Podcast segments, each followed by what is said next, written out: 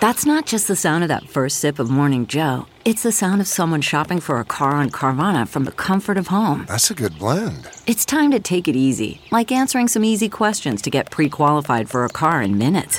Talk about starting the morning right. Just like customizing your terms so your car fits your budget.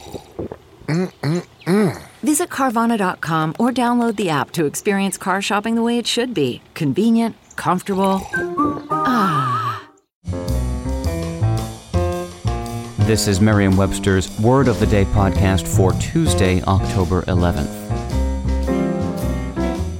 Brought to you by the new Merriam Webster's Advanced Learners English Dictionary, designed for students and teachers of English as a second language.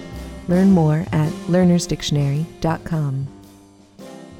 The word of the day for October 11th is Cockaigne, spelled capital C O C K A I G N E. Cockaigne is a noun that means an imaginary land of great luxury and ease. Here's the word used from Daniel Akst's 2011 book, We Have Met the Enemy Self Control in an Age of Excess. Simon Patten's particular genius was in recognizing capitalism's potential to realize something like a modern Cockaigne, the mythical land of plenty that beguiled the suffering masses in the Middle Ages. The term Cockaigne comes from the Middle French phrase pays de cocagne, which literally means the land of plenty.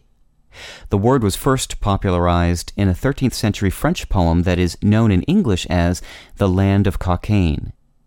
According to an early English translation of the work, in Cockaigne, quote, the houses were made of barley sugar cakes, the streets were paved with pastry, and the shops supplied goods for nothing, end quote. It's this original Cockaigne that is referenced in our example. Some have theorized that Cockaigne derives from an earlier word related to cake or cook, but its early history remains obscure. With your word of the day, I'm Peter Sokolowski. Visit the all new learnersdictionary.com, the ultimate online home for teachers and learners of English. A free online dictionary, audio pronunciations, custom study lists, and interactive exercises are available now at learnersdictionary.com.